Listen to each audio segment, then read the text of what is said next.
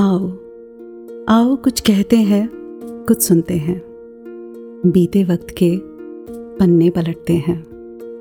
आओ कुछ कहते हैं, कुछ सुनते हैं, बीते वक्त के पन्ने पलटते हैं। पन्ने तो पलटे जाएँगे। उन्हें कौन रोक पाया है? इसे प्यार की ताकत कहें, या ये रूहानी यादों का सरमाया है? नहीं पता। नहीं पता, पर फिर भी। आज इस सफ़र पर निकलते हैं। आओ कुछ कहते हैं कुछ सुनते हैं। जी कुछ कहते हैं कुछ सुनते हैं। जी। यादों के इस सरमाए से कुछ कीमती लम्हे चुनते हैं। वाह। और चुनकर साझा करते हैं हमारे श्रोताओं के साथ। बिल्कुल। क्योंकि वो भी कहना और सुनना चाहते हैं सतगुरु बाबा हरदेव सिंह जी महाराज के बारे में। बिल्कुल। तो मई का ये महीना और ज़िक्र बाबा जी के रहमो करम का उनके प्यार का उनकी बख्शिशों का उनकी शिक्षाओं का और प्यार के इस ज़िक्र में रूहानियत के इस सफ़र में हम हैं आपके साथ। मैं पंकज। मैं रश्मि। नमस्कार, धन निरंकार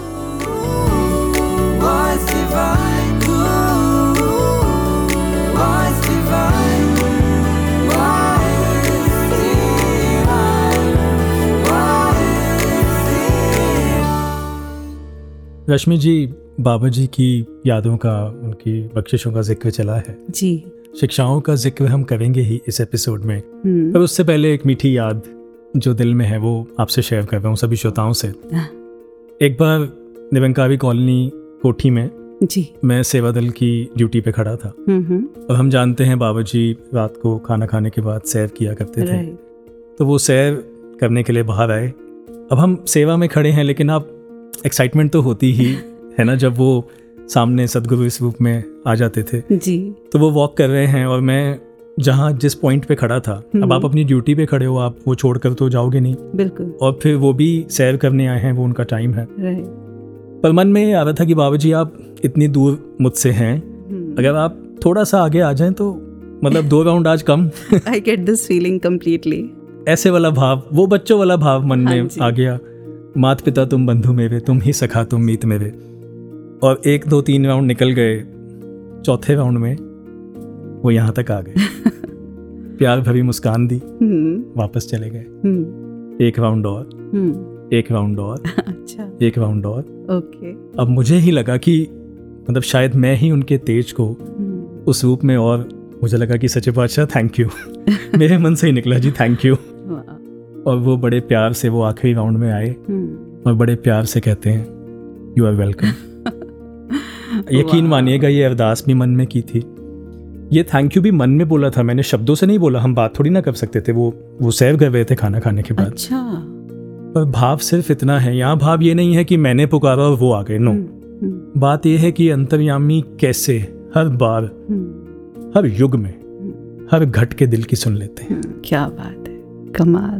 और वो चल के यहाँ तक आ गए। I completely relate with this Pankaj ji because I am sure हमारे जितने भी लिसनर्स हैं जो। सुन रहे हैं इस वक्त इस एपिसोड को हर एक के मन में न जाने कितने सारे किस्से कितनी सारी कहानियाँ उनका एहसास उनका प्यार इस वक्त उनके होठों पर मुस्कुरा रहा होगा बनकर। जी।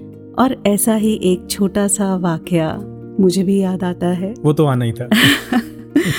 तो बात उन दिनों की है जब हम चेन्नई हुआ करते थे। और बाबा जी का आगमन हुआ तो हर दिल उनके दीदार के लिए हर वक्त तरसता रहता था हर निगाह उनकी तरफ़ बनी रहती थी और ऐसा फील होता था कि जितना निहार लें उतना कम है। बिल्कुल। तो उस वक्त मुझे प्रिसाइजली याद है that I was standing in the भवन और बाबा जी की एंट्रेंस के लिए तैयारी चल रही थी फ्रंट डोर से रंगोली फूलों से सारी सजावट हो रही थी। जी। और मेरे मन में ख्याल आया कि वो जो संत बाबा जी के आसपास रहते हैं जिन्हें किसी न किसी सेवा के रूप में रहने का मौका मिल जाता है कितने ब्लेस्ड हैं। जी। है ना? वो किसी भी वक्त बाबा जी को नमस्कार कर सकते हैं या उनके दर्शन कर सकते हैं। और ये थॉट मेरे जहन से गुजर रहा है। मैं भवन में हूँ किसी को नहीं पता जस्ट अ पासिंग थॉट और नज़र पलटी और देखा तो हुजूर वहीं साथ में बिल्कुल आके न जाने कब खड़े हो गए। और आके बड़े धीरे से उन्होंने कहा आज नमस्कार यहीं से शुरू करा दें। वहाँ महात्मा खड़े होंगे जिनसे कहा। जी और सब लोग इतने ज़्यादा चौंक गए कि ये कैसे हुआ और मुझे उस वक्त मेरे जो अंतर मन में जो भाव उठे जो आँखों में आँसू जो प्यार वही वाली बात की कोई चमत्कार नहीं। ये हम सबके दिलों की जानते हैं। जी बिल्कुल। चीटी के पग नेवर बाजे हाँ तो भी साहिब सुनता है। मुझे हमारे एक महापुरुष हैं मिशन के उनके लिखे हुए गीत की दो पंक्तियाँ याद आ गई। जी। कि जब भी चाही है मदद ये उसी वक्त मिली। कारे जब की है तमन्ना या पुकारा मैंने वो मिला दर से नबी के जो भी चाहा मैंने। तो ये तो हर दिल की कैसे सुन लेते थे। और आज भी सदगुरु माता सदीक्षा जी महाराज वो उनकी मुस्कान वो उनका प्यार वो गाइडेंस वो शिक्षाएँ हमें मिल रही हैं। बिल्कुल पंकज जी। कभी कहीं उन्हें याद कर मन उदास होने भी लगे। हम्म, तो उनकी शिक्षाएँ वापस हमें जैसे संभाल लेती हैं और सबसे ज़्यादा ठहराव मिलता है इस बात से कि हमारे जीवन में आज भी सदगुरु है। क्या बात है। भले ही रूप बदला पर नहीं बदली तो वो रूहानी मुस्कुराहट। उनका हमें संभाल लेना सदगुरु माता सुदीक्षा जी के रूप में हमारे साथ निरंतर खड़े रहना।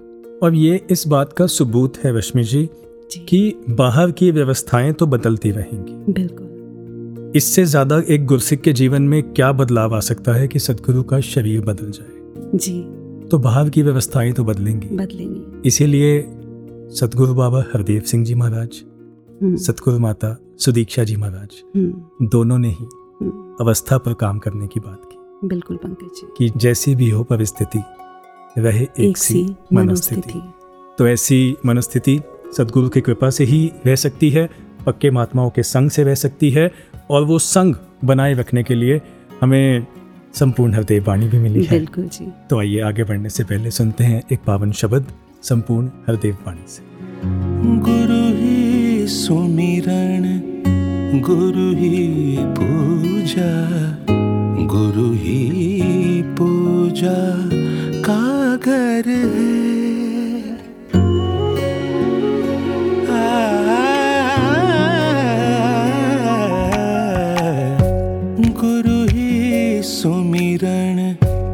गुरु ही पूजा, गुरु ही पूजा।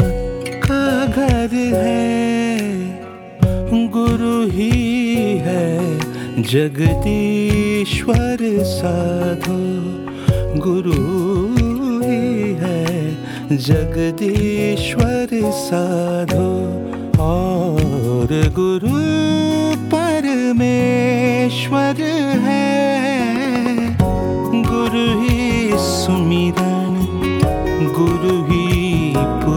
पूजा गुरु ही पूजा का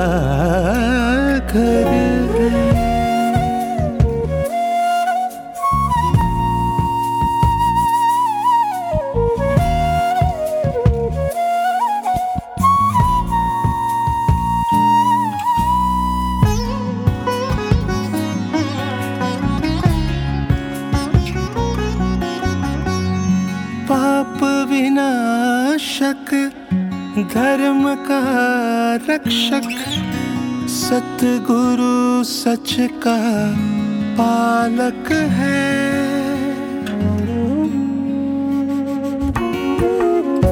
कष्ट निवारक, पीड़ा नाशक, सतगुरु जग का नायक है सतगुरु जग का नायक है। शांत स्वरूपा, आनंद रूपा, सतगुरु करुणा सागर है। सतगुरु की कृपा से होती सतगुरु की कृपा से होती ज्ञान की ज्योत उजागर है। गुरु ही सुमिरन गुरु ही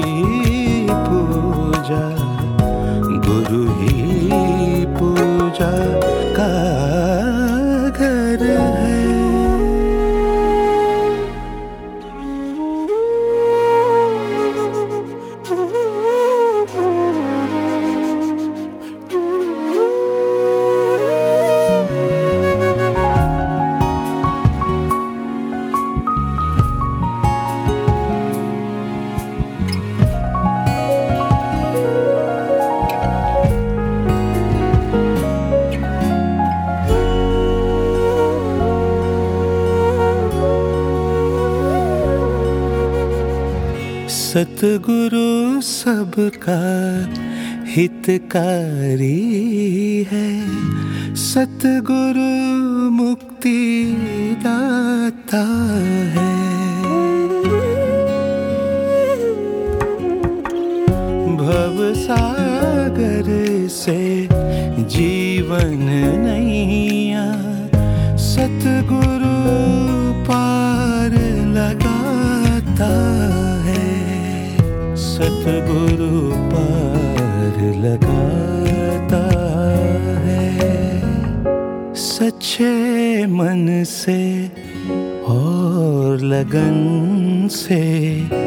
जो सत गुरु को ध्याएगा, कहे हर देव, वही जन जग में कहे हर देव, वही जन जग में चार पधारत पाएगा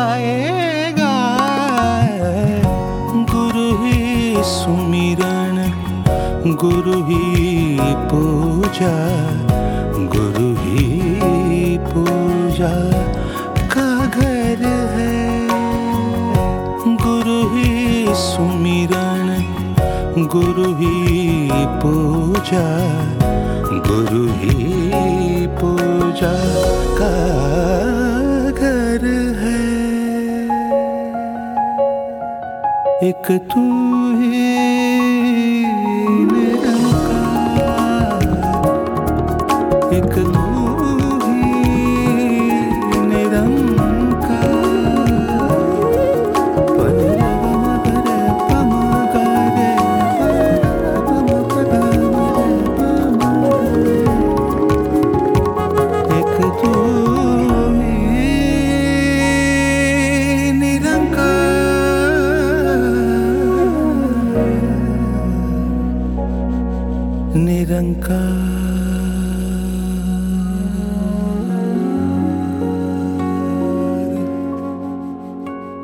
रश्मि जी अभी हमने व्यवस्थाओं के बदलने की बात की जी। और समअवस्था रहने की बात भी की। हम्म, देखिए लाइफ में बहुत से चेंजेस आते हैं। अभी रिसेंटली आप जानते ही हैं कुछ ही वक्त हुआ है मैं गुड़गांव में शिफ्ट हुआ। And it has also been a mid age career shift तो एक जगह तीस साल रहने के बाद फिर शिफ्ट होना और एक नई जगह पे आना एंड देन एक नया business also with new people तो I mean it can be very easy at times and at times it can be tricky मुश्किल भी हो सकता है। Mostly it is tricky I would say yeah yeah तो मैं उसको कैटेगराइज नहीं कर रहा हम्म, but somehow it has been easy tricky तो वो थोड़े से हर चीज़ में अपने प्रॉज एंड कॉन्स होते ही हैं। हम्म, तो ऐसे में व्यवस्थाओं का बिल्कुल बदल जाना जगह का बदल जाना बिज़नेस का बदल जाना nature of business people we are working with सब कुछ बदल जाना। हम्म, और ऐसे में भी वो अवस्था कायम रख पाना। हम्म, तो ये ऐसा तो नहीं कहूँगा कि मन पे कभी असर नहीं आए मन पे असर आए। एंग्जाइटीज़ भी आई सच बता रहा हूँ। हम्म, मैं सत्संग भी जा रहा था सेवा भी कर रहा हूँ। हम्म, सुमिरन करके भी इस निरंकार से जुड़े रहने का प्रयास चलता है होता है। पर ऐसा नहीं है कि एंग्जाइटीज़ कभी आई नहीं क्योंकि मेरा ही ध्यान हटा होगा पक्की बात है। हम्म, इनसिक्योरिटीज़ भी मन में आई। हम्म, पर फिर सदगुरु माता जी की विचारें पूज्य राजपिता जी की विचारें हम्म, वो संभाल लेती हैं। अब एक बार मैं सत्संग में गया न्यू ईयर का वो प्रोग्राम था फ़र्स्ट का ग्राउंड नंबर दो में। जी। बाबा हरदेव सिंह जी महाराज स्टेज पे बैठे थे। हम्म, हम्म, ऐसी ही किसी बात से परेशान था ऐसा ही कोई फेस चल रहा था लाइफ उस दौरान? जी। हम्म, बाबा जी ने विचारों में कहा I do not know what the future holds but I very well know who holds the future तो सदगुरु की बात संभाल लेती है व्यवस्थाएँ कुछ भी हों। आज भी तो आप जानते हैं कि हमने सुबह नौ बजे यहाँ पहुँचना था रिकॉर्डिंग के लिए। राइट और हमने रिकॉर्डिंग स्टार्ट की साढ़े चार। एग्जैक्टली क्योंकि मम्मा की थोड़ी तबीयत सुबह इस तरह से हो गई।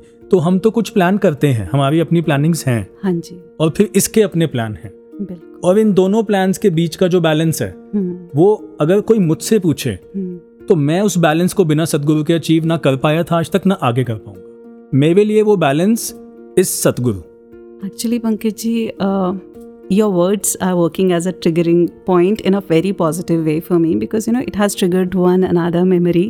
Okay जैसे आपने बताया कि आपने शहर ही बदल दिया नेचर ऑफ़ बिज़नेस बदल गया तो right these days even you know we are sailing through the same boat husband का हमेशा से मन था कि जॉब से हटकर कुछ बिज़नेस की तरफ़ किया जाए और उन्होंने इनफैक्ट कॉलेज के बाद अपने कॉलेज mm-hmm. के बाद कुछ शुरू भी किया था which did not work of course okay so he switch to the safer option which was of course a salaried job hmm and for us it was a very you know comfortable environment या all throughout. हाँ जी. तो जब उन्होंने कहा कि उनका मन है बिज़नेस साइट पे जाने का उसको एक्सप्लोर करने का you know in this life time he wanted to have a look and feel of this completely different environment so जब उन्होंने ये कहा तो वही वाली बात जो आप कह रहे हो कि बहुत सारे कंtemplations बहुत सारी चीज़ें बहुत सारे सवाल और ऐसी दुविधाएँ मन में आना you know it's like coming out of your comfort zone जी बिल्कुल। क्योंकि अब जो मेरी बाहर की जो व्यवस्था थी वो बदलने जा रही थी और बहुत बड़ा शिफ्ट लेने जा रही थी। जी। और अगर अवस्था की हम बात करते हैं तो मेरे लिए अवस्था है मेरा मन। जी। यू नो इंटरनल इन्वायरमेंट जो मेरे अंदर है मेरा अंदर का वातावरण और कहीं ना कहीं आई फील पंकज जी कि दोनों इंटरडिपेंडेंट हैं। बाहर का इन्वायरमेंट अंदर पे फ़र्क डालता है एक नॉर्मल सिनारियो में जी। और अंदर का इन्वायरमेंट बाहर फ़र्क डालता है। क्या बात है। तो दोनों चीज़ें जब बाहर से हिलनी शुरू हुई तो थोड़ा थोड़ा अंदर लेकिन फिर वही जैसे आपने कहा कि जीवन में अगर सदगुरु हैं संतों का संग है और सत्संग में सुनी हुई वो बातें हैं सीख हैं जो जाने अनजाने हमारे लिए प्रोटेक्टिव शील्ड की तरह काम करती हैं। तो ऐसी ही एक बात जो निरंतर मेरे साथ चलती रही ऑल थ्रू आउट वो एक छोटी सी कहानी अगर आप कहें तो मैं सुनाना चाहूँगी। जी। सो so, uh, हमने ये पैराबल बचपन में भी पढ़ी होगी और सत्संग में बहुत बार सुनी कि एक भक्त हुआ करते थे। हम्म। और दिन रात इबादत में पूजा में बंदगी में रहा करते थे। तो एक बार जब वो रात को सोए तो उन्हें सपना आया और उन्होंने सपने में देखा कि निरंकार का जो साकार रूप है जिसे हम भगवान कहें ईश्वर या कुछ और नाम दे दें उनके साथ वो वॉक कर रहे हैं एक समुद्र के किनारे। जी। और उनके सामने उनके बचपन से लेके उनके जीवन की हर तस्वीर एक फ्लैशबैक के रूप में चल रही है जैसे स्क्रीन्स पर हम मूवी देखते हैं एक जर्नी जी।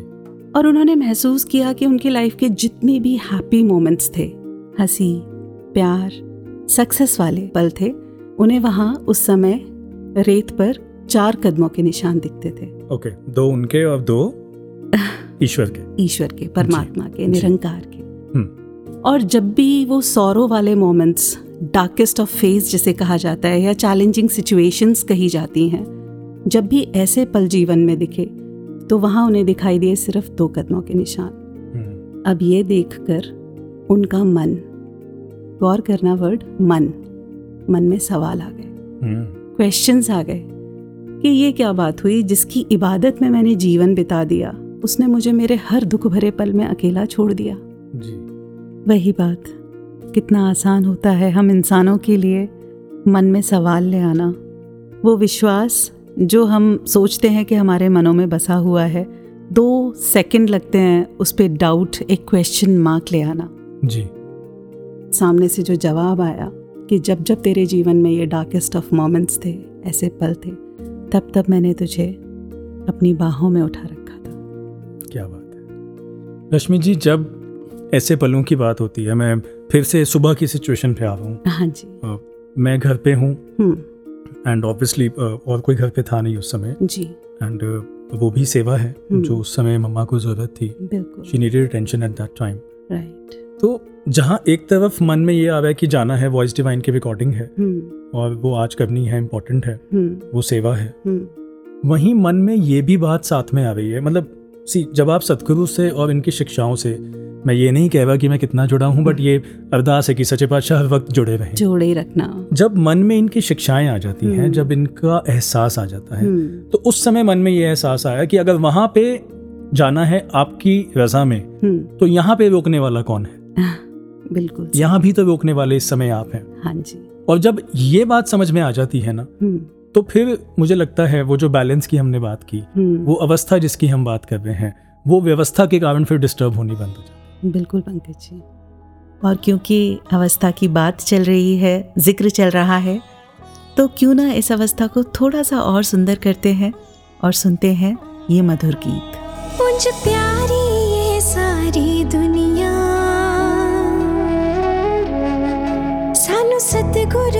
कोई प्यारा ना। जेड़ा कदम कदम ते करे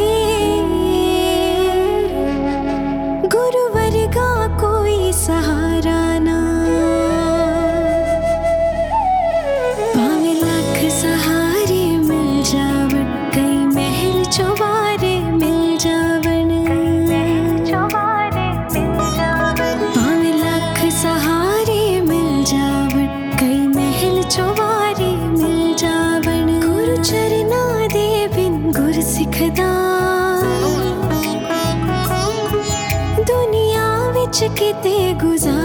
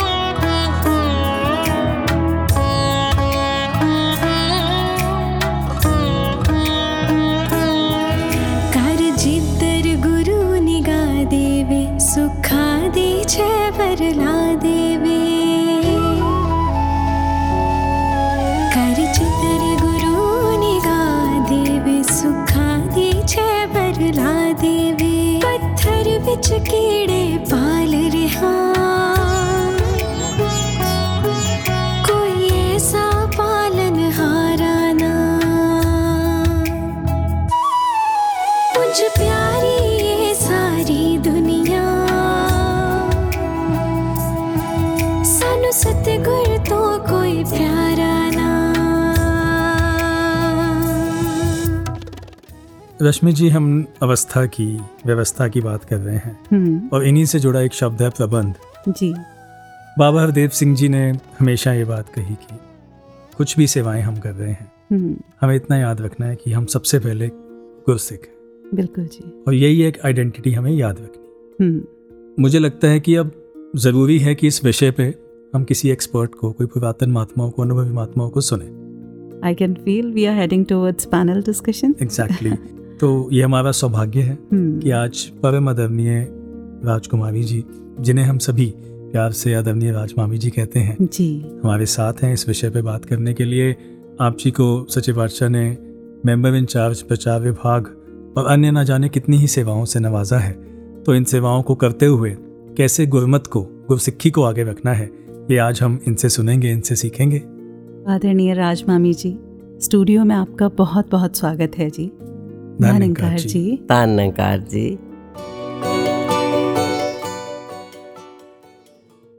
आदरणीय राजमामी जी हम इतने बरसों से देख रहे हैं कि आपको बाबा हरदेव सिंह जी महाराज के चरणों में भी सेवाएँ करने का मौका मिला जी।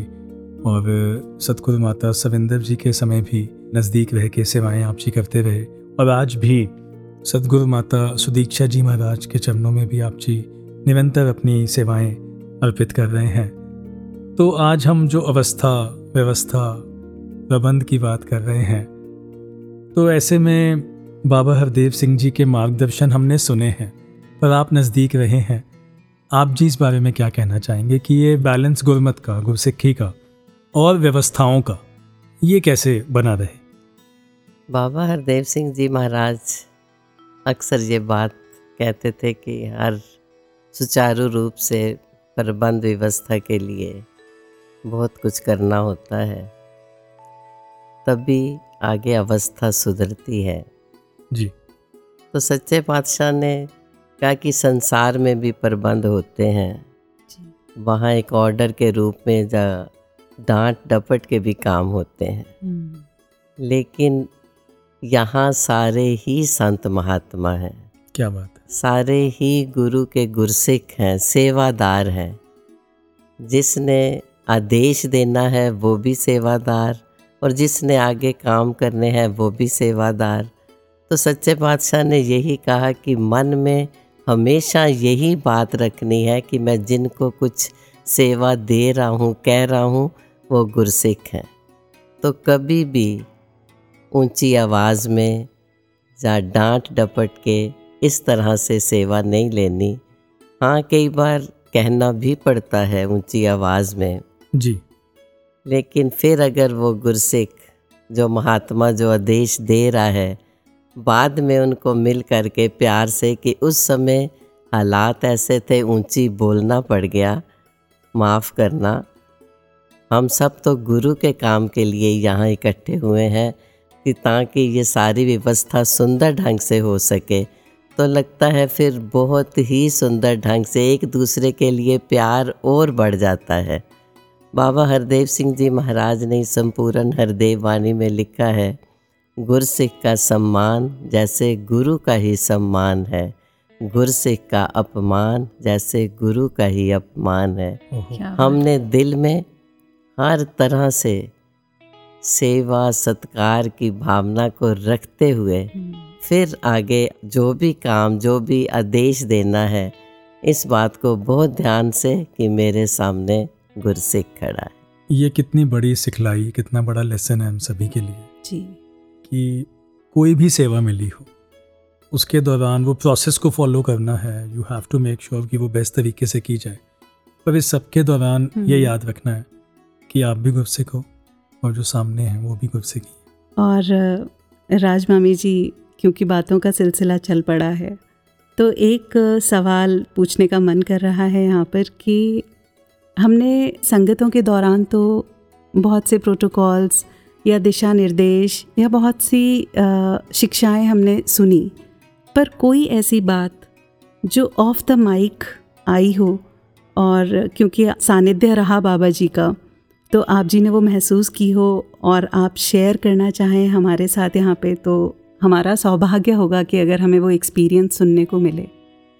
सतगुरु बाबा हरदेव सिंह जी महाराज, पल पल यही समझाते रहे कि हुक्म में रहना ही सबसे बड़ी भक्ति है। दासी को याद है, एक बार संगत में नमस्कार दूर से हो रही थी तो एक महापुरुष कहने लगे, नहीं, मैंने तो चरणों पे ही करनी है। अंदर आए, हजूर को नमस्कार की और कहा हजूर रहमत करो आपके आदेशों की पालना कर सकूँ। अच्छा। हजूर मुस्कुराए कि आदेश तो यही था दूर से नमस्कार हो रही है और अंदर आके बेनती भी यही की जा रही है कि हुक्म की पालना कर सकूँ जबकि लाइन से निकल करके आए हैं। तो हजूर ने जब कोठी पहुँचे तो अंदर जाके यही बात कही कि जो तो हुक्म मान के लाइनों में नमस्कार कर रहे थे उनके कारज तो सच्चा बादशाह सब रास कर देता है। लेकिन जो मर्यादा तोड़ करके फिर अंदर आए, उनके बारे में कुछ नहीं कह सकता। क्योंकि हजूर बाबा जी ने हरदेव वाणी में लिखा है, मर्यादा जो तोड़े बंदा दुख देता, दुख पाता है। कहे हरदेव के मर्यादा में रहने से सुख आता है। आज वक़्त के मालिक सतगुरु सुदीक्षा माता जी महाराज मर्यादा पे ही तो ज़ोर दे रहे हैं कि किस तरह से एक गुरसिख का जीवन मर्यादित ढंग से हो। किस तरह संगत का माहौल अब हम देखते हैं कि कोई शोर नहीं, कोई मोबाइल नहीं किसी के हाथ में और आनंद किसको आ रहा है हमें।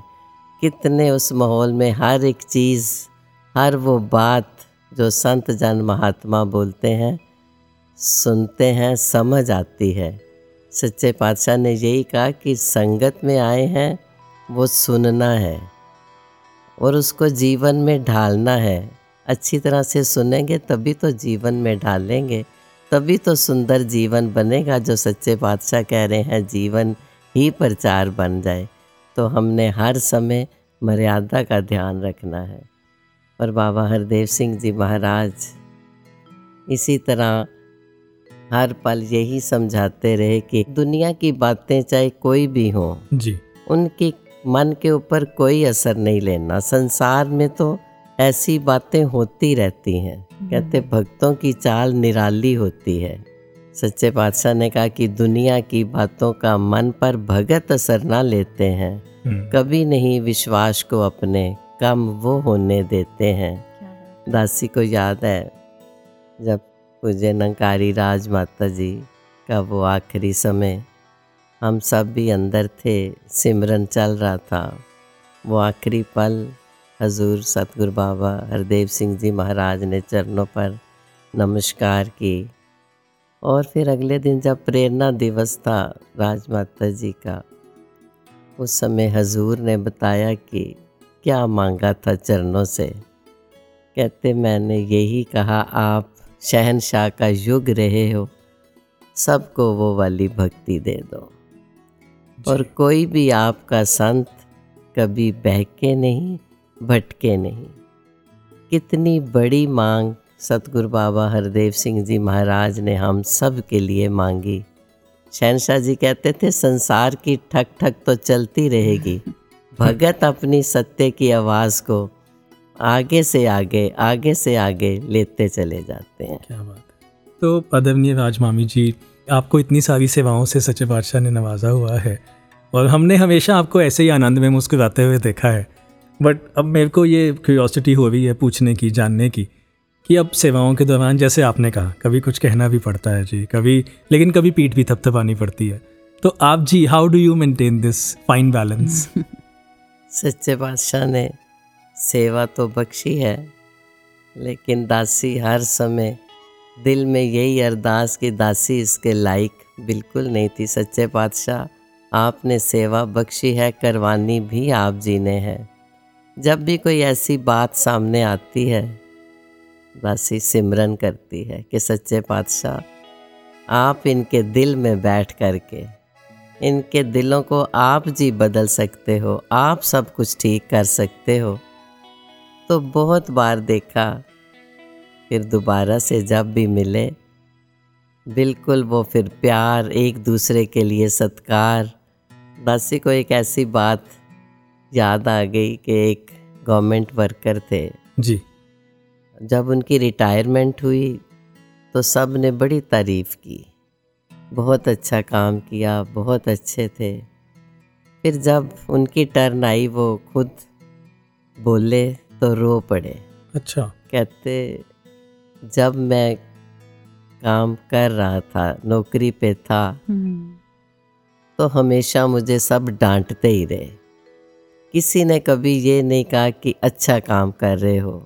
अगर उस समय किसी ने थोड़ा सा भी ये कहा होता कि आप बहुत अच्छे ढंग से काम कर रहे हो तो शायद मैं और भी बढ़िया तरीके से काम करता। क्या तो ऐसा है कि हमारे सामने भी सारे संत जन महापुरुष सच्चे पातशाह ने यही समझाया कि किसी के अवगुण नहीं देखने। हम्म। गुणों के ग्राहक बनना है। क्या मतलब अगर कहें कि वक्त वक्त पर प्रोत्साहन और वही जो प्यार की डोज बाबा जी जिसका अक्सर ज़िक्र किया करते थे वो मिलती रहे तो सही रास्ते पर चलते रहने का मन भी अपने आप करता रहता है वो ताकत मिलती रहती है।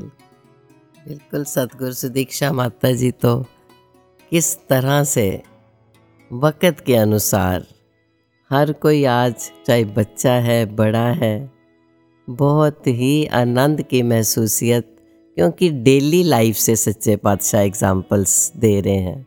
जी।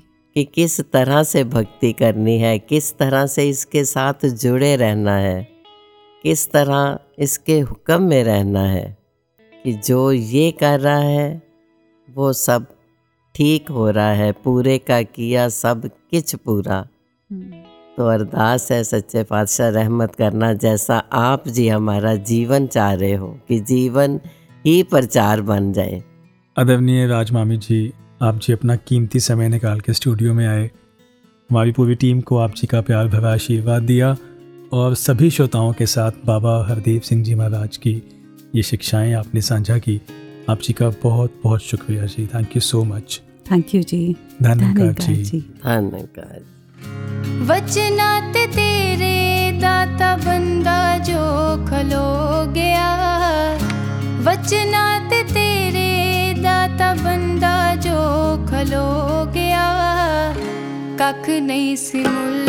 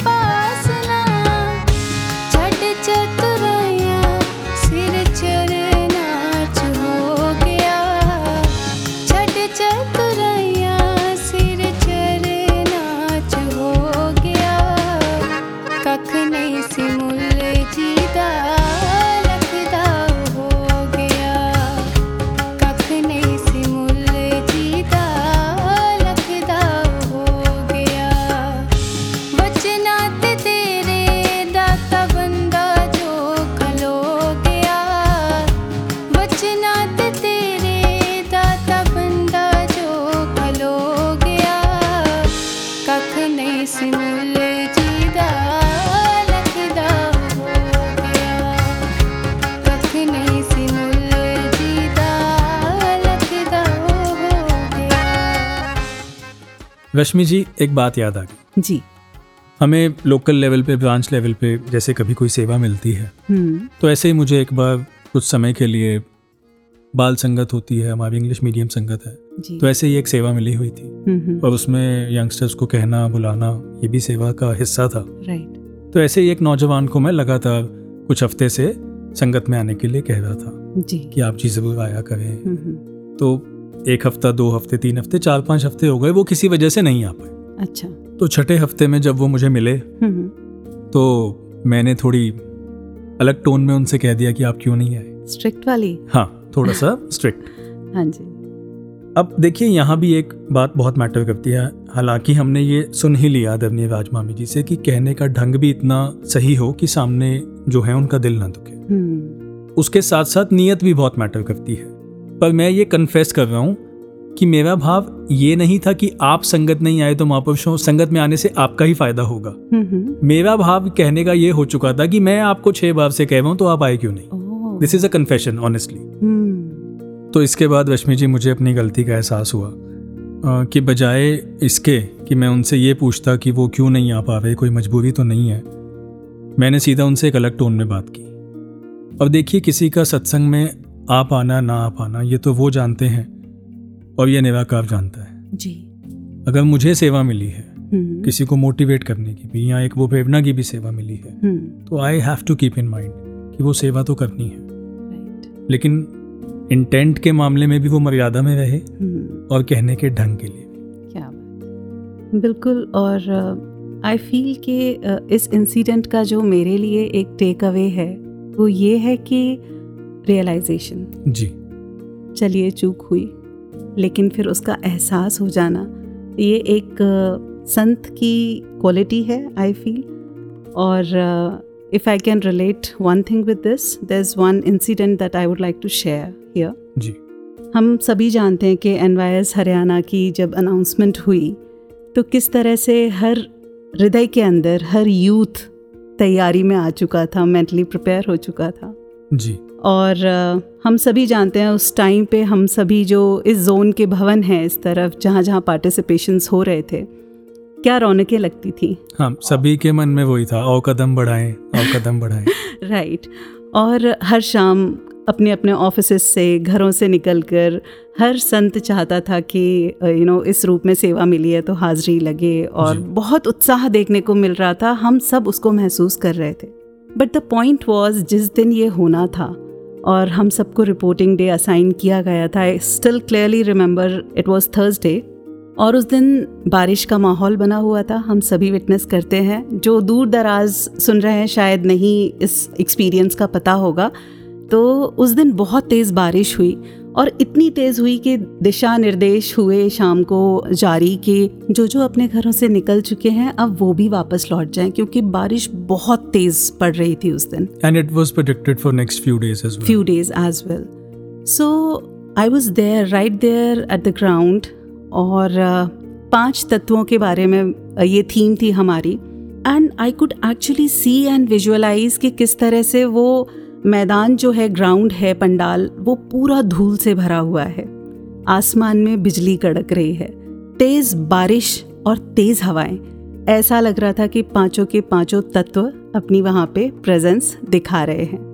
और उस सिचुएशन में भी वहाँ जो संत खड़े हुए थे एक एक संत के चेहरे पे जो सहज मुस्कुराहट थी एक एक संत के चेहरे पे जो विनम्रता थी, हाथ जो जुड़े हुए थे और प्रार्थना में थे कि जहाँ ये पाँच तत्वों की जो प्रेजेंस दिख रही है तो छठा तत्व, निरंकार, आप ही संभालने वाले हो, आप ही संभालना।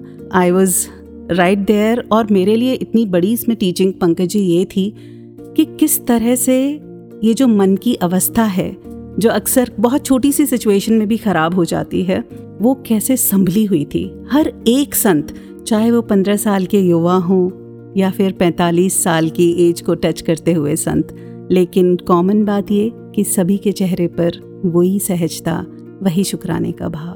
क्या बात उसी सहजता के साथ उसी खुशी के साथ सबने इसको सत्वचन किया। And they went back to their respective places उसके बाद जब सेकेंड अनाउंसमेंट होती है सेम यही चीज़ के प्रिपरेशंस शुरू हुए एंड सेकेंड पोस्टपोनमेंट आता है। और वही सेम सहजता I was feeling after listening to your experience कि ये संतों के साथ सीख के संतों का संग करके ये जो अवस्था जो मन की है ये सहज रह पाती है। हर हाल में शुक्राने का भाव आ पाता है। जी क्या बात है। रश्मि जी बिल्कुल ये सहजता शुक्राना ये जितने भी दिव्य गुण हैं जी। ये सदगुरु की बख्शिश से ही जीवन में आते हैं संतों महात्माओं की संगति से ही आते हैं। और इन सभी का ज़िक्र हम बाबा हरदेव सिंह जी महाराज के प्रवचनों में भी सुनते रहे। उन्होंने सहजता की भी बात की, सरलता की भी बात की, प्यार की, निर्मलता की और एक्सेप्टेंस की, जैसे आपने कहा, शुक्राने की। ये सब शिक्षाएँ हमें निरंतर उनके वचनों से मिलती रही। आज भी उनकी वचनों से प्रेरणा मिलती है। तो आइए सुनते हैं बाबा हरदेव सिंह जी महाराज के दिव्य वचनों का ये अंश। जी।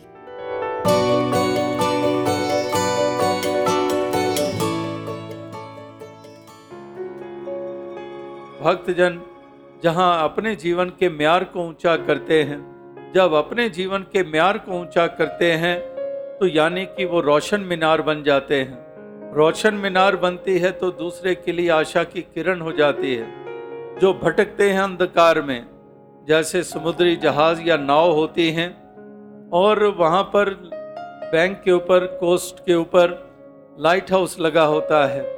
उसके सहारे वो भटके हुए नाव वाले नाविक जो होते हैं, वो अपनी दिशा को सही कर लेते हैं। तो इस प्रकार से एक अंधकार में ये संसार जो विचरण कर रहा है, जहाँ पर उलझाव ही उलझाव है, जहाँ पर वैर ईर्षा खुदगर्जियाँ ही प्रबल हैं, वहाँ पर भक्त जन संत जन जो सज्जन प्रवृत्ति वाले होते हैं, वो एक अपने जीवन के म्यार को ऐसा ऊँचा करते हैं कि वो औरों को भी एक राह दिखा देते हैं।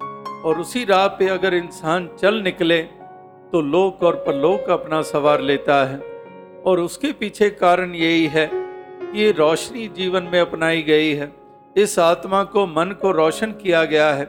इस परमात्मा ईश्वर के साथ नाता जोड़ने के कारण ये एक इनकी ये मानसिकता, इनकी मनोवस्था बनी है। वरना ये भी संसार के इंसानों की तरह हैं। वही पाँच तत्व के पुतले, वही गर्मी, सर्दी वही एक कुटिया, वही महल, वही रोग, वही बीमारियाँ, शरीर को लगनी इत्यादि। लेकिन फिर भी इनकी मन की अवस्था ऐसी ऊँची होती है कि अपनी सहज चाल बनाए रखते हैं, अपनी उस नेकी को बनाए रखते हैं। वो संसार के असर नहीं ग्रहण करते हैं कि संसार में ये हो रहा है, वो हो रहा है, वो ये कर रहा है, वो वो कर रहा है तो मैं कर लूँ तो क्या हो जाएगा? इस तरह से संसार का असर नहीं ग्रहण करते।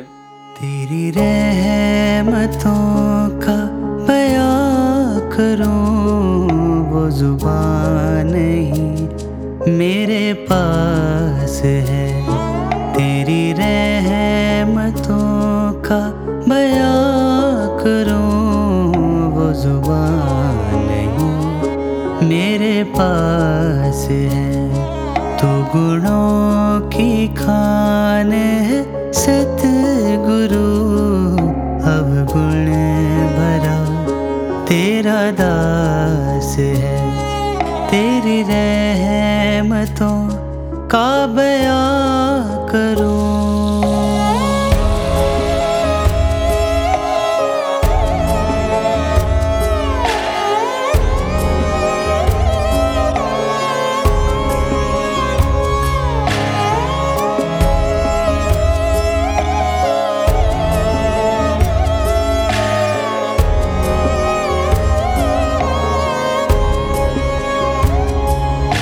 करके करम मेरे सतगुरु, तूने जब शरण में लगा लिया। जो जन्म से ही मेरे साथ थे, मुझे उन दुखों से बचा लिया। मुझे उन दुखों से बचा लिया। मुझे मिल गई यहाँ हर खुशी, वो जहाँ अभी भी उदास है। तेरी रहमतों का बयां करूँ, वो ज़ुबान नहीं मेरे पास।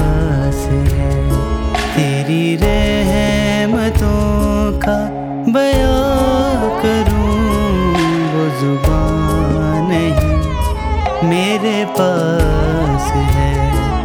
तेरी रहमतों का बयां करूँ। रश्मि जी एक और बात जो बाबा हरदेव सिंह जी महाराज ने अपने प्रवचनों में कही जिसका अनेकों बार ज़िक्र भी हुआ। जी। कि it takes two years to learn how to speak hmm. and almost entire life to learn when not to speak. Right कि बोलना कैसे है ये तो लगभग दो साल में बच्चा सीख जाता है। हम्म। क्या बोलना है?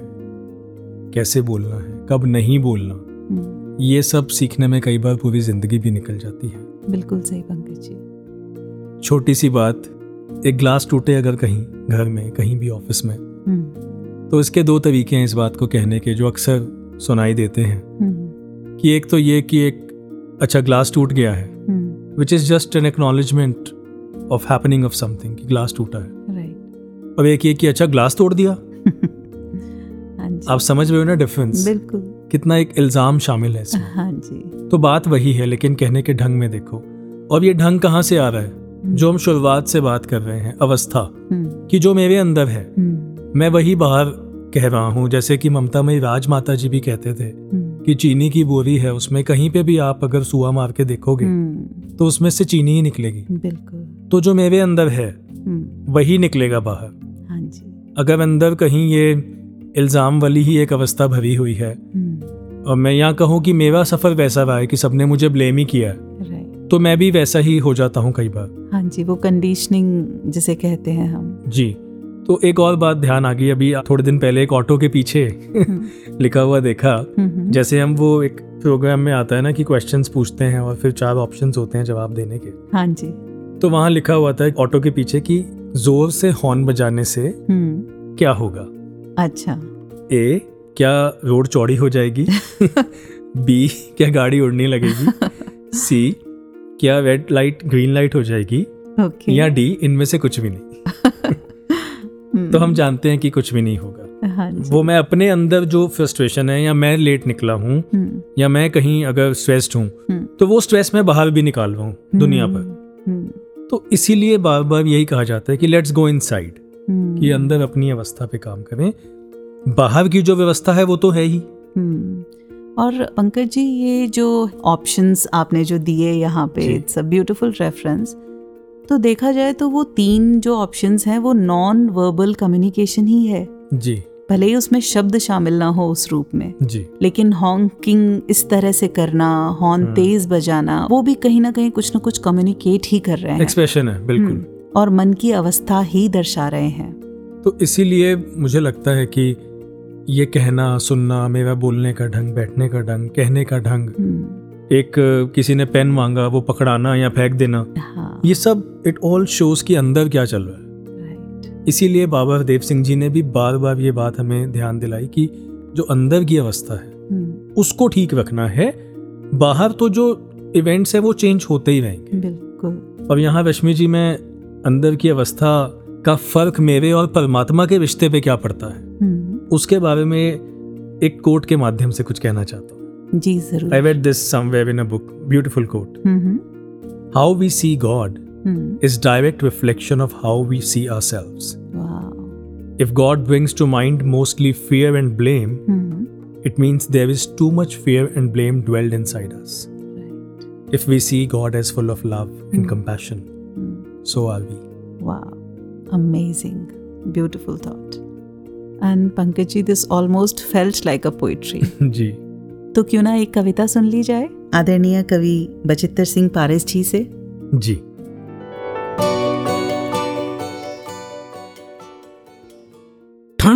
ਠੰਡਕ ਦਿਲਾਂ ਨੂੰ ਪਾਉਂਦੀ, ਹਰ ਦੇਵ ਤੇਰੀ ਬਾਣੀ।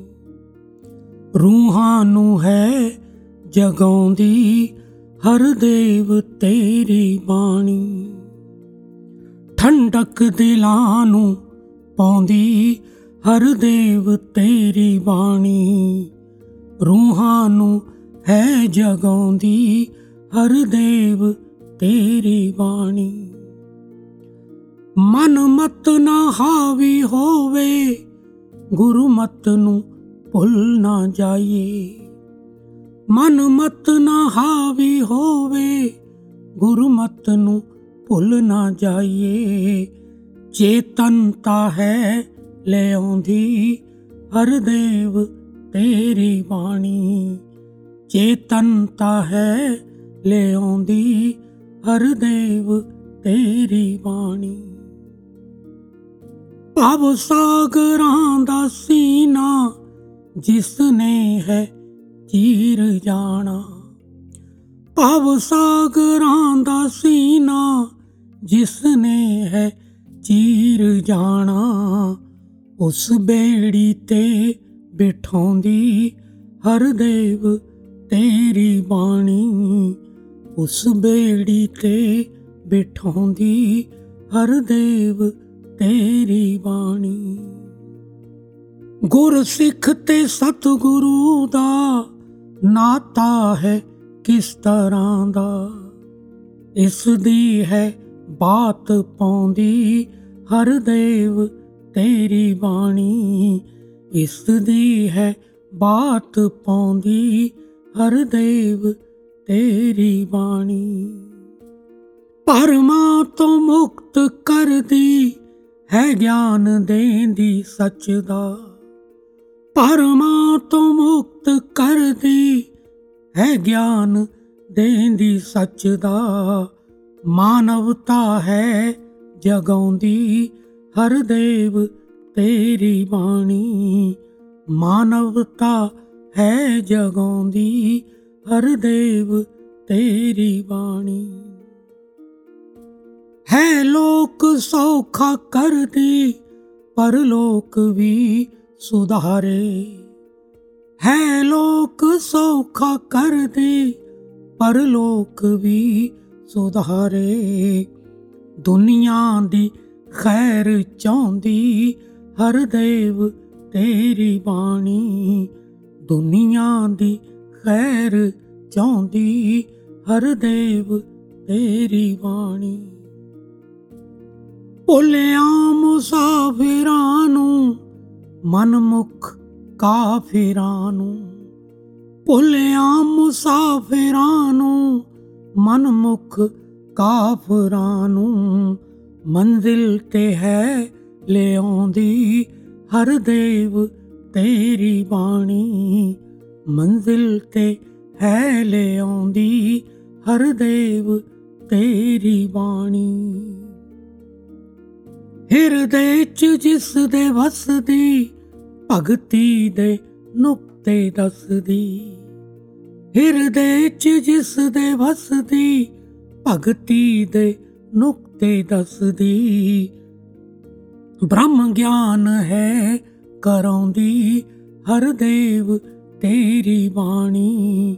ਬ੍ਰਹਮ ਗਿਆਨ ਹੈ ਕਰਾਉਂਦੀ, ਹਰ ਦੇਵ ਤੇਰੀ ਬਾਣੀ। ਪਾਰਸ ਦੇ ਵਾਂਗ ਇਹ ਤਾਂ ਹੈ ਮਨਾ ਜੰਗਾਲਿਆਂ ਨੂੰ। ਪਾਰਸ ਦੇ ਵਾਂਗ ਇਹ ਤਾਂ ਹੈ ਮਨਾ ਜੰਗਾਲਿਆਂ ਨੂੰ। ਸੋਨਾ ਖਰਾ ਬਣਾਉਂਦੀ ਹਰ ਦੇਵ ਤੇਰੀ ਬਾਣੀ। ਸੋਨਾ ਖਰਾ ਬਣਾਉਂਦੀ ਹਰ ਦੇਵ ਤੇਰੀ ਬਾਣੀ। ਠੰਡਕ ਦਿਲਾਂ ਨੂੰ ਪਾਉਂਦੀ ਹਰ ਦੇਵ ਤੇਰੀ ਬਾਣੀ ਰੂਹਾਂ ਨੂੰ ਹੈ ਜਗਾਉਂਦੀ ਹਰ ਦੇਵ ਤੇਰੀ ਬਾਣੀ मन के मते न चालिए मन के मते अनेक जो मन पर असवार है सो साधु कोई एक हम्म, कैसी कैसी गहरी बातें कह गए हैं कवि। और इस मन के ऊपर ही जो दो अक्षरों से मिलकर बना हुआ है लेकिन काबू में आने के लिए तैयार नहीं है। जी। और इसी के चलते क्योंकि आज हम व्यवस्था अवस्था इन सब की बातें कर रहे हैं और वहीं बाबा हरदेव सिंह जी महाराज की सिखलाइयाँ भी हमारे साथ साथ हमारा मार्गदर्शन करती हुई आ रही हैं। जी। तो जैसे ज़िक्र चल रहा था एक बार एक शिष्य ने गुरु से पूछा कि मेरा मन सिमरन में क्यों नहीं लगता? अच्छा। जब भी मैं ध्यान में बैठता हूँ या यूँ कहें सिमरन में बैठता हूँ तो मुझे दुनिया भर की बातें याद आती हैं सिर्फ़ एक निरंकार छोड़कर। जितने आधे अधूरे काम हैं वो सारे याद आ जाते हैं। जो जिम्मेदारियाँ दिन भर निभानी हैं वो सारी याद आती हैं लेकिन सिमरन में मन नहीं लगता। गुरु जी जिनके पास हर समस्या का समाधान होता है उन्होंने बड़े सहज में जवाब दिया क्योंकि मन भागता है। शायद मेरे जैसा शिष्य था। बात समझने में देरी लगती होगी। तो बोला गुरुजी मन आखिर भागता ही क्यों है? इसे किस बात की जल्दी रहती है? गुरुजी बींग गुरुजी। दोबारा उन्होंने बिना धैर्य खोए जवाब दिया क्योंकि मन का कोई ठिकाना नहीं होता। जैसे बेघर इंसान चारों दिशाओं में भागता है पर फिर भी नहीं पता होता कि कहाँ जाकर बैठेगा, कहाँ जाकर टिकेगा। ठीक वैसे ही, मन का भी अगर ठिकाना ना हो तो ये भी चारों दिशाओं की तरफ़ भागता है। मन को बांधने के लिए उसे एक स्थिर स्थान देना होगा। और ये स्थान प्रभु की शरण, निरंकार का सिमरन, निरंकार का एहसास है। लेकिन आएगा तभी जब सदगुरु की कृपा जीवन में होगी इनकी सिखलाइयाँ जीवन में होंगी और जब हम ये दृढ़ निश्चय कर लेंगे कि जो कुछ भी हो रहा है निरंकार की रज़ा से हो रहा है। बाबा हरदेव सिंह जी महाराज जी अक्सर अपने विचारों में फरमाते थे कि जीवन में निरंकार का एहसास तभी पक्का हो सकता है शामिल हो सकता है जब इस पर पूर्ण विश्वास हो। जी। और उसके बाद ही मन सिमरन में भी टिकेगा और ध्यान में भी और वो ठहराव जिसकी तलाश में हम घूमते हैं वो भी जीवन में अपने आप आता चला जाएगा। क्या बात है और रश्मि जी इसी मन के लिए लिख दिया गया कि मनिए जेकर हम्म। वचन गुरु दा उस्तत गुरदी होवेगी आपे सुमिरन होवेगा ते दुर्मत दूर खलोवेगी। क्या बात है। कि मानने की बात है इस मन को ना मनाना पड़ता है। हम्म। ये मानता नहीं है। बिल्कुल। और जब मान जाता है एक बार तो फिर ये जानता है कि सदगुरु की बात का असर क्या है कि जिन्होंने माना है उन्होंने सुख पाया है। मैंने गुरुदेव हरदेव में ही एक बात पढ़ी और वो जो बात है वो तो थोड़ी लंबी है मैं संक्षेप में कह देता हूँ हम्म, कि एक बार जब बाबा हरदेव सिंह जी महाराज से पूछा गया हम्म, कि ये जितने भी टॉलरेंस पीस प्यार के मैसेजेस हैं कि हमारे लिए ही हैं? हम्म, ये बाकियों के लिए नहीं है जो तंग करते हैं लोगों को या किसी को परेशान करते हैं। जी। तो बाबा जी ने आगे से जो कहा I would like to repeat it the way I read it मैंने इसका इंग्लिश वर्जन पढ़ा था बुक का। हम्म, तो बाबा जी ने कहा कि as a matter of fact. Whatever I say is meant for all those who follow find happiness ये वरदान है। Those who follow find happiness those who don't nature takes care of them applies its own laws to them hmm, and brings them to the right path sooner or later तो मैं क्यों ना मान कर आ जाऊँ? हम्म, है ना? हम्म। मान कर तो इसीलिए तो है हमारा अगला सेगमेंट भी। हम्म, क्योंकि जो मान लेते हैं वो असर जान लेते हैं। जान लेते हैं। तो आइए सुनते हैं अदरणीय विकी वाधवा जी को हुई फ्रॉम कनाडा हमारे अगले सेगमेंट में जिसका नाम है जब माना तब जाना।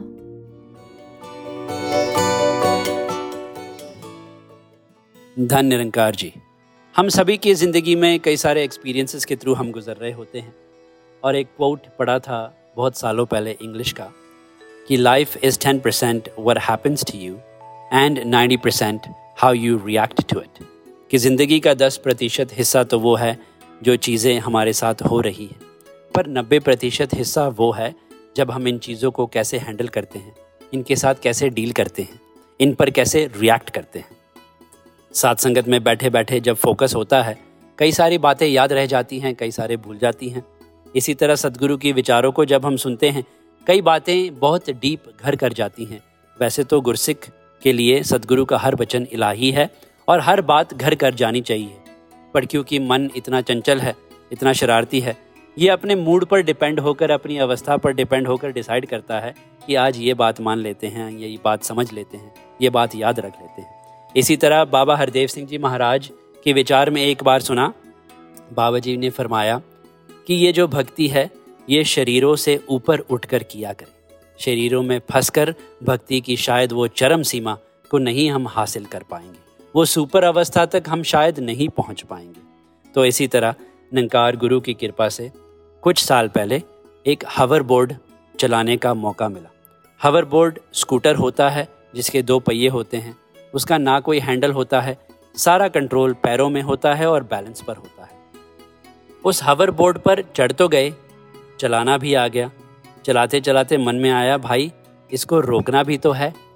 अब रोकने की कला ना आई, ढंग ना आया। उसका तरीका नहीं पता था कि इसकी ब्रेक कैसे लगानी सामने एक फुटपाथ आने वाला था साइड वॉक आने वाला था। तो मन में ख्याल आया कि फुटपाथ आने से पहले पहले इससे कूद जा। कूद जाएगा हावर बोर्ड तो उस पर लग जाएगा, पर शरीर का बचाव हो जाएगा। अब वो छः इंच की ऊंचाई से जब कूदे, सीधा ही एल्बो पर कोनी पर लैंड हुए और जो एल्बो की तीन हड्डियाँ थी, तीनों की तीनों ही हड्डियाँ टूट गई। अब राइट अवे मन जो है, वो दर्द की तरफ़ फोकस करने लगा और दर्द भी बहुत हुआ। नेचुरल है, जब शरीर की हड्डी टूटेगी तो दर्द तो होगा। बट गुरु की कृपा से, इसके आशीर्वाद और रहम से, कहीं ना कहीं थोड़े बहुत प्रैक्टिस से ये बात जहन में उसी वक्त आ गई कि याद है हुजूर ने तो कहा था कि भक्ति जो है, ज़िंदगी जो जीनी है, ये शरीरों से ऊपर उठकर जीनी है। तो ये जो एक्सीडेंट हुआ, ये जो हड्डी टूटी, ये मेरी थोड़ी ना, ये तो इस शरीर की टूटी है। मैं तो अभी तक गुरु की कृपा से मन दुरुस्त हूँ। और यही बात याद आई कि रंग लागत लागत लागे और पौ पागत पागत पागे। ये जो रंग है, ये लगता लगता लगता लगता है। ऐसा नहीं है कि एक बटन है, इसको ऑन किया और ये रंग लग गया। ये गुरु की कृपा से, अभ्यास से ये रंग लगता गया और शुक्राना ज़िंदगी में आता गया। तो धीरे धीरे जब ये बातें उसी वक्त याद आई तो अवतार बाणी की जो वो लिखित बात है, वो भी याद आई कि जग दा मालिक याद होवे ता दुख भी देंदा दुख नहीं। जग दा मालिक याद होवे ता रहंदी कोई भुख नहीं। ये सब बातें जब मन में चल रही थी धीरे धीरे वो दर्द हल्की होती गई। मीठी लगने लगी और ये याद आया कि सारी ज़िंदगी, सारी दुनिया का करता जब ये नंकार है तो जहाँ छः इंच की ऊंचाई से गिरकर भी तीन हड्डियाँ टूटी तो इसका करता और कोई थोड़ी ना हो सकता है। ये भी तो मेरा गुरु नंकार है। शुक्राना निकला कि सच्चे पातशाह, शुक्र है, तूने इस बात को जहन में बसा लिया कि तू करता है, जगत का, तू सब का आधार। अब साथ साथ ये जब प्रोसेस चल रहा था, मन में एक और बात थी कि सच्चे पातशाह से अरदास करो कि ये ठीक हो जाए। और साथ ही साथ मन ने ही जवाब दिया जो सात संगत में सीखा, हजूर से सीखा कि ठीक तो वो चीज़ करनी होती है जो गलत हो रहा होता है। पर जब इस इंस्टेंस का करता ही नंकार है तो गलत तो कुछ हुआ ही नहीं। और इसे कैसे हम कुछ कह दे जब शहनशाह जी कहा करते थे कि कौन आखे साहिब नू, एंज ना, एंज कर। अब तू ठीक करे तो भी तेरी रज़ा है। और ऐसा रखना चाहे तो भी मन में वो शक्ति देना कि मैं उसे संभाल पाऊँ, उसे समझ पाऊँ। साथ ही साथ जब सर्जरी में जाने लगे तो जब डॉक्टर ने मुँह पर मास्क लगाया तो कहने लगा कि 10 से उल्टी गिनती शुरू करो। जब वो गिनती शुरू की, फिर वो अवतार बाणी की लाइनें याद आ गई कि संत आए ने ऐसे था तो ऐसे विच समावण समावणगे कि सच्चे पातशाह, अब मनों में तू बसा है मैं भी तुझ में हूँ। अब इस सर्जरी में जा रहा हूँ, मेरा इस पर कोई कंट्रोल नहीं होगा। इससे बाहर आना ना आना, ये भी तेरी मौज है। तो जो तुझे ठीक लगे, वो तो तू करेगा। बस मुझे ये समझने की शक्ति दे दे।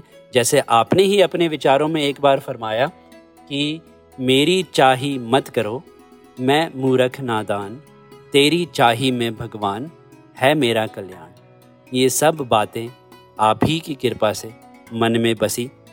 इसीलिए आप ही बार बार इस बात पे ज़ोर दिया करते थे कि साध संगत की अटेंडेंस सेवा में होना, सिमरन में लीन होना, ये सब चीज़ें कितनी इम्पोर्टेंट है। इस करके जब माना, तब जाना।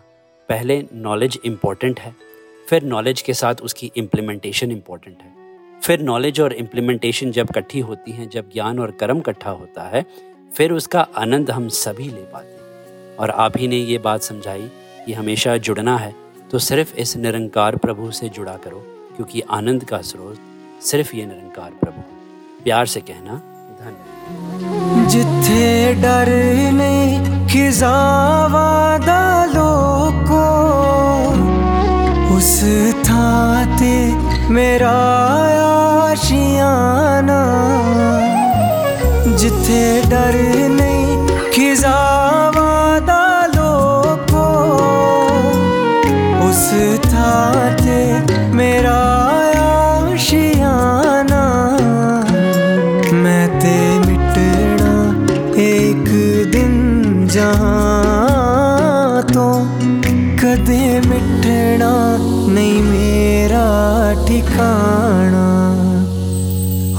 ਤਾਂ ਇੱਕ ਸਤਿਗੁਰੂ ਮਨ ਵਿੱਚ ਵਸਿਆ। ਮੇਰੀ ਹੋਸ਼ਾਂ ਚੋਂ ਮਿਟ ਦੋ ਗਏ ਦੋ ਗਏ। ਤੇਰੀ ਤਲੀਆਂ ਦੀ ਛਾਵੇਂ ਓ ਦਾਤਾ ਸੁਖ ਦੀ ਨੀਂਦਰ ਅਸੀਂ ਸੋ ਗਏ।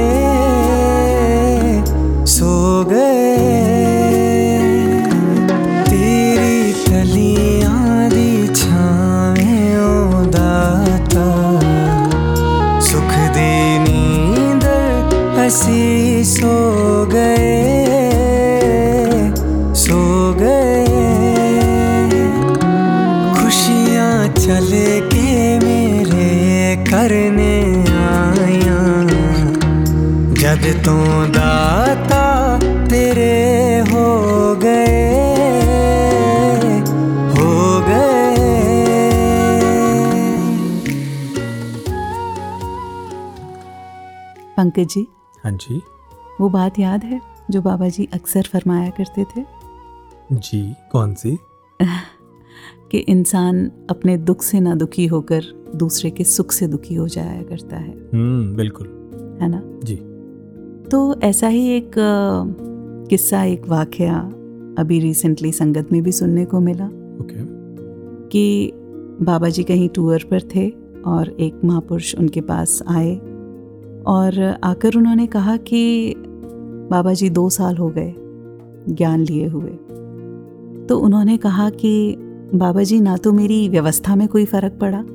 I think he was referring to his financial conditions अच्छा। और ना ही मेरी कोई अवस्था में फ़र्क पड़ा। ठीक है। मैं देखता हूँ कि जो महापुरुष आसपास में हैं वो कितने प्रॉस्पर कर रहे हैं कितना ग्रो कर रहे हैं। लेकिन मैं वहीं के वहीं तो इस बात पर बाबा जी ने अपने तरीके से इस बात को इस तरह से आंसर किया जी। कि अगर बाँस के टोकरे में पानी भरकर लाने के लिए कहा जाए तो क्या पानी उसमें टिकेगा? नहीं। ज़ाहिर बात है सारा पानी बह जाएगा। जी। लेकिन उसी टोकरे में अगर फिर से पानी लाने के लिए कहा जाए और बार बार प्रयास किया जाए तो क्या फिर पानी टिकेगा? तो वही बात बाँस फूल जाएगा जो गैप्स हैं वो बंद हो जाएँगे जी। और उसमें फिर पानी ठहरेगा। हम्म। और बाँस की वो जो टोकरी है वो भी साफ़ हो जाएगी। तो आई वॉज़ थिंकिंग कि ये जो बाँस की टोकरी है कहीं ये हमारा मन तो नहीं जो बार बार छिटक के कहीं ना कहीं किसी गैप्स में अटक जाता है हम्म, और कितना ज़रूरी हो जाता है कि हम सत्संग में आए और बाँस की ये जो टोकरी है ये जो मन है जिसमें इतने सारे गैप्स हैं, जो अक्सर माया रूपी चीज़ों में अटक जाते हैं, इसको सत्संग रूपी पानी से भरें। तब तक भरें जब तक ये गैप्स कम ना होते चले जाएँ, जब तक ये टोकरी, यानी ये मन साफ़ ना होता चला जाए, जब तक कि ये ज्ञान इसके अंदर पूरी तरह ठहर ना जाए, सिमट ना जाए, समझ ना आ जाए। क्या बात है। रश्मि जी जाते जाते मैं भी बाबा हरदेव सिंह जी की ही विचार से सुनी एक बात। शेयर करना चाहूँगा जी बाबा जी अक्सर ये बात कहा करते थे कि हर चलना पहुँचना नहीं हुआ करता हाँ जी जैसा कि हम संपूर्ण अवतार बाणी में भी सुनते हैं कि ज्ञान गुरु ਦਾ ਇਨਸਾਨਾਂ ਨੂੰ ਰੱਬ ਦਾ ਘਰ ਦਿਖਲਾਉਂਦਾ ਹੈ हम्म, ज्ञान गुरु ਦਾ ਇਨਸਾਨਾਂ ਨੂੰ ਮੁਕਤੀ ਮਾਰਗ ਪਾਉਂਦਾ ਹੈ हम्म, कि डाल दिया गया है मुक्ति के मार्ग पे चलना शुरू कर दिया है हाँ जी तो बाबा जी भी अक्सर ये बात कहा करते कि हर चलना पहुंचना नहीं हुआ करता हम्म, तो मैं ये सोचता हूँ ये बात सुनने के बाद तो हाउ टू मेक श्योर कि मेरा चलना पहुँचना हो जाए। राइट ऑब्वियसली सदगुरु के आगे अरदास सदगुरु माता सुदीक्षा जी महाराज आपकी कृपा से ये पहुँचना है। हाँ जी। आपकी कृपा से ही चलना है आपकी कृपा से ही पहुँचना है। पर फिर भी मेरी जो ज़िम्मेदारी है उसमें क्या आता है? हम्म, तो मुझे लगता है एक तो वो करना जो करने के लिए बताया गया है ब्रह्म ज्ञान के बाद और वो ना करना जो मना किया गया है। तो करने के लिए हमें बताया कि सत्संग पक्कों का संग भी करना है। हम्म, नियमित रूप से सत्संग भी जाना है। हम्म, सेवा करनी है। जी। सेवा समस्त संसार की करनी है। बिल्कुल।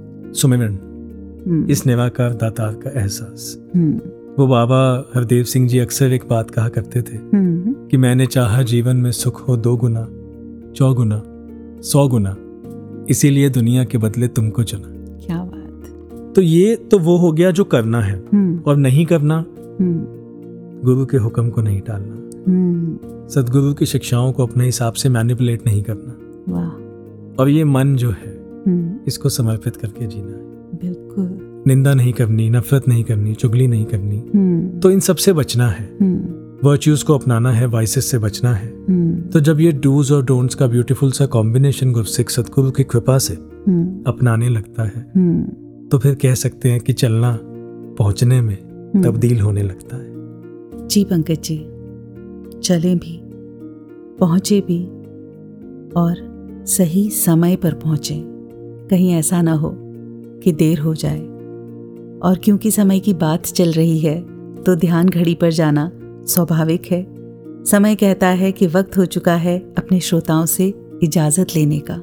और जाते जाते सदगुरु माता सुदीक्षा जी महाराज से बस यही अरदास, यही प्रार्थना कि जैसी अवस्था बाबा हरदेव सिंह जी महाराज ने हमसे चाही और जैसी आज आप चाहते हो वैसी ही अवस्था हर भक्त की बन पाए। इसी अरदास के साथ इजाज़त लेते हैं अपने श्रोताओं से हम्म, और जोड़े जाते हैं सतगुरु माता सुदीक्षा जी महाराज के इन प्रवचनों के साथ। नमस्कार धन निरंकार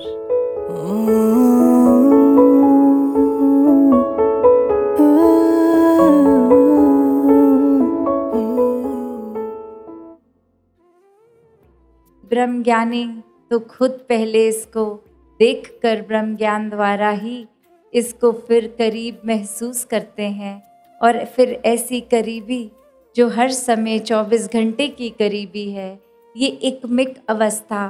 फिर परमात्मा और मन में अपने कोई फ़र्क भी नहीं, ये आत्मा परमात्मा का एकमिकता होना, ये आत्मा की जन्मों की भटकन दूर होनी उस क्षण। तो कैसे एक जीवन में आत्मा परमात्मा का मिलन। हर समय ये मौजूदगी। फिर ये फ़र्क नहीं कि शरीर में श्वासें चल रही हैं तो भी परमात्मा से मिले हुए हैं। और जब इस परमात्मा ने ये श्वास बंद कर दी, शरीर से आत्मा का विछोड़ा हो गया तो भी ये आत्मा परमात्मा से एक एकमिक होकर, एक भ्रमलीन अवस्था तो कैसे हर कोई अपने जीवन में, हर समय के लिए जितना ज़्यादा इस परमात्मा में खुद को रचे, उतना ही ये रंग गहरा चढ़ता है। ये भक्ति भी उतनी ही फिर प्यार में डूबकर, इस परमात्मा के एहसास में रहकर हर समय की हो जाती है। कैसे अपने जीवन में फिर एक सोचना नहीं पड़ता, या किसी समय किसी के शब्दों से मन में इमोशंस और प्रभाव के कारण कोई भक्ति की अवस्था बदलती नहीं है। ये तो मन स्थिर और एकदम सहज जीवन जीते जीते परमात्मा के एहसास में इस निराकार को हर समय देखकर मन में बसा कर जीती चली जाने वाली ज़िंदगी बन जाती है। ये जीवन फिर एक बहुत ही श्रेष्ठ जीवन बन जाता है, जब हर समय इस परमात्मा को श्रेय दिया जाता है। चल रहा चल रहा, ये सिलसिला चल रहा, बढ़ रहा बढ़ रहा, ये काफिला